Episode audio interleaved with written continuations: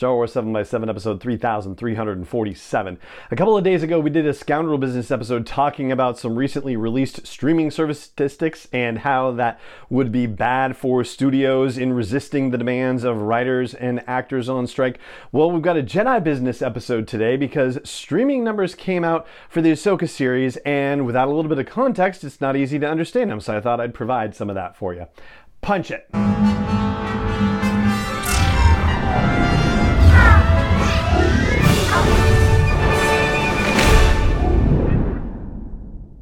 Hey, Rebel Rouser. I'm Allen Voivod, and this is Star Wars 7 by 7 your daily dose of Star Wars joy.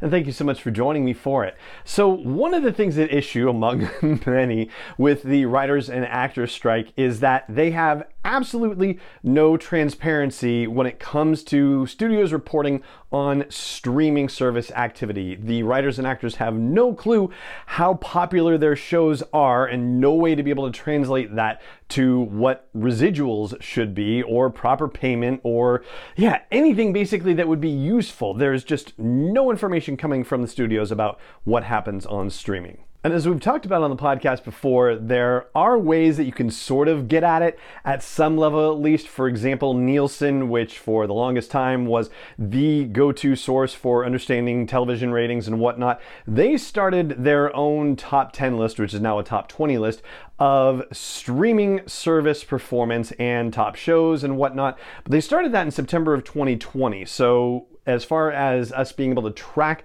the performance of various Star Wars series, the one that we can't get a beat on is season one of The Mandalorian because that was all completed before Nielsen started releasing data about their you know streaming service ideas which are basically coming from a select set of smart televisions so it's a really small sample size that they're then you know spooling up and aggregating based on statistics and actuarial stuff you know that sort of thing. But that's the best we can do basically.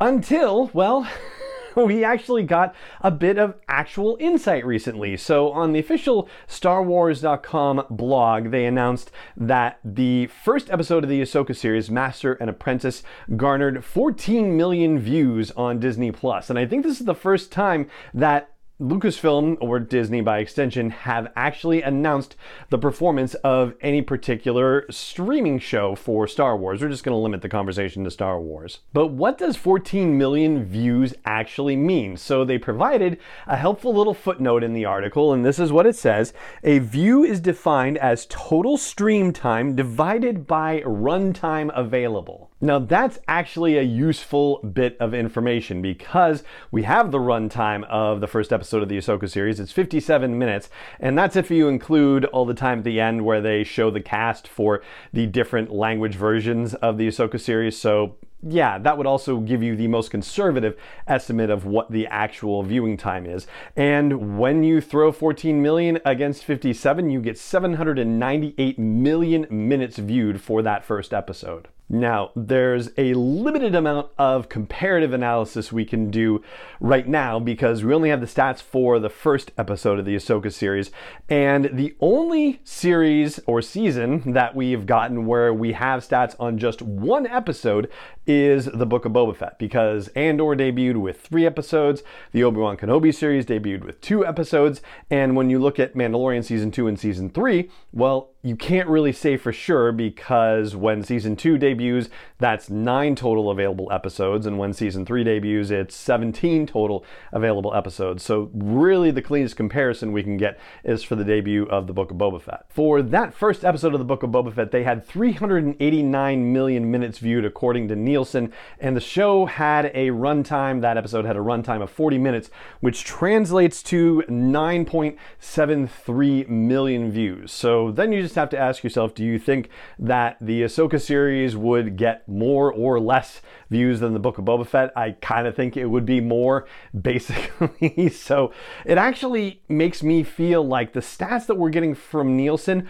are kind of in the ballpark. Like we really were just, you know, hoping that it was relatively reasonable, but I think we actually can say that it's probably pretty close to reality. And if you wanted to compare it to either Kenobi or Andor and just look at the first week of their releases, well, the Kenobi series had 10.2 million viewers in that first week.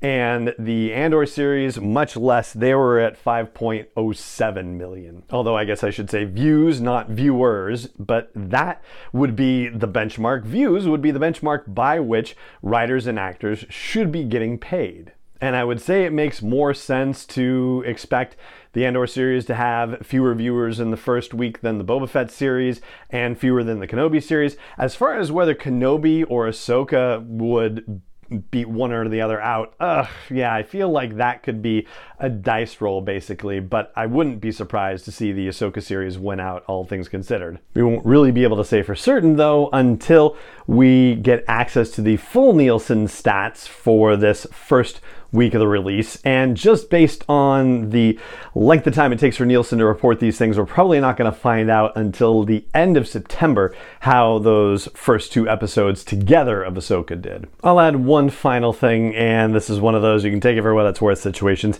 I have seen it suggested that when you are looking at multiple seasons of a series or even, you know, season with multiple episodes, that if you look at the number of minutes that are streamed, that 80% of that as a you know rough back of the napkin calculation is attributable to the most recent episode and 20% of the minutes viewed are for all the episodes previous to that.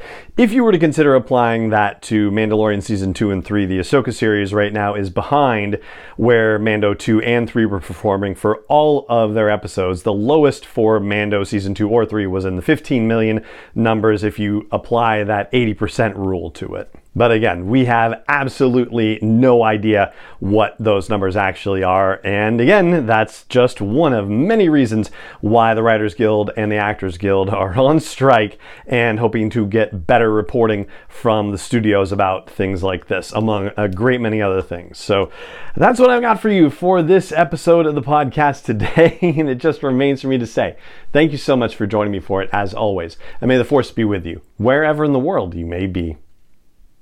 7 by 7 is not endorsed or sponsored yet by Lucasfilm Limited, Disney, or 20th Century Fox, and is intended for entertainment and information purposes only. Star Wars, the Star Wars logo, all names and pictures of Star Wars characters, vehicles, and any other Star Wars related items are registered trademarks and or copyrights of Lucasfilm Limited or their respective trademark and copyright holders. May the force be with them. All original content is copyrighted by Star Wars 7 by 7 We hope you love it.